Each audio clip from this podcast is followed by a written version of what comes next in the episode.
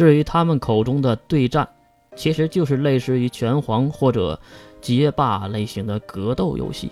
但是有趣的是，他们并不是在一台机器上对战，而是两台机制。最主要的，你们还得坐在对面。可能是游戏厅就故意弄成这样的竞技态度。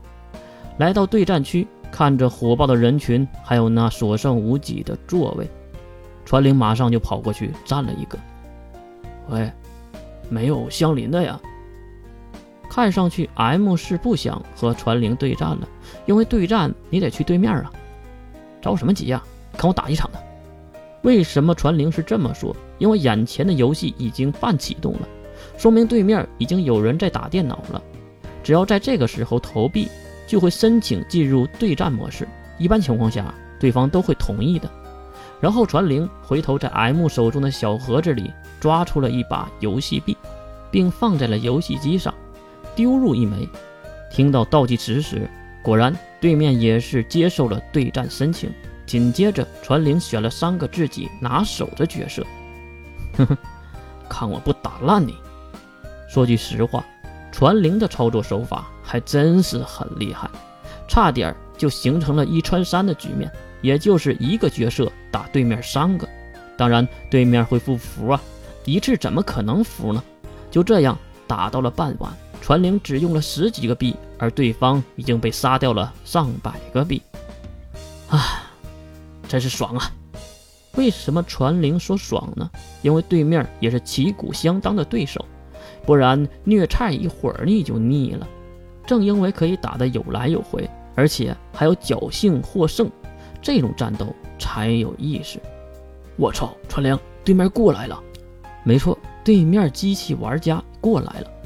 这种情况一般不会和对面见面的，都会绕着弯走的，和对面硬刚。一般都是来找麻烦的。玩过这种对战游戏的人都会懂的。小子，玩的不错呀！看到对方走过来，传灵愣住了。是怕了吗？怎么可能？是因为眼前这个人让他有点懵。比尔，不错，就是自己喜欢对象双叶的告白男神 A 班的比尔，排名二年组，四十八。你认识我？比尔有些疑惑，毕竟自己是来说游戏的事儿的。啊，我确实认识你，我是西班的柳传玲，他是我的朋友 M。至于为什么认识你，呃，你是 A 班的吗，大家都认识的。其实不然，就算是 A 班也有五十个人，只有前十名可能会被大家认识。毕竟谁会记得地球第五十高峰叫什么名字呢？哼，你好啊，刘传灵，还有 M 小子，你游戏打得很不错呀。从口气和说话的方式上就可以听出，比尔可能并不是挑衅找麻烦的。哈，你也不错，你也很厉害。两个人互相吹捧一顿，让一旁的 M 露出了欣慰的笑容，因为告白失败后，传灵已经好久没有真心的笑过了。那。要不要再来两局？可以啊！就在比尔想回到自己座位上的时候，他被传灵喊住了。等等！比尔回头走了回来。怎么了？传灵指向屏幕，此时上面写着“对方邀请您加入战斗”。很明显，对面在比尔走后又来了一个玩家。哼，不如……比尔和传灵互相点头。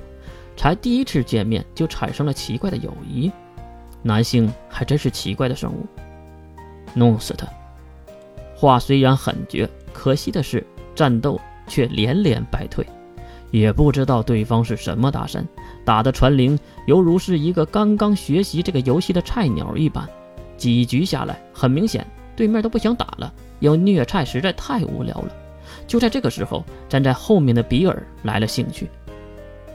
让我来试试。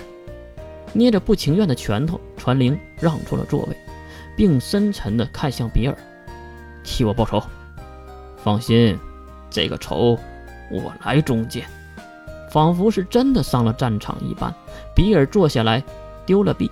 很快，对方接受了邀请，并选好了人物，当然，剧情还是那样发展着，比尔大败，比传灵输的还惨。哈哈，这也太强了吧！不行，我要看看到底是谁。啊，还是不要了吧。就这里就可以看出两个人的性情是不同的，不想惹事的传灵，还有一个就是想看看究竟的比尔。毕竟刚才过来的就是比尔啊，再回去看也是理所应当的。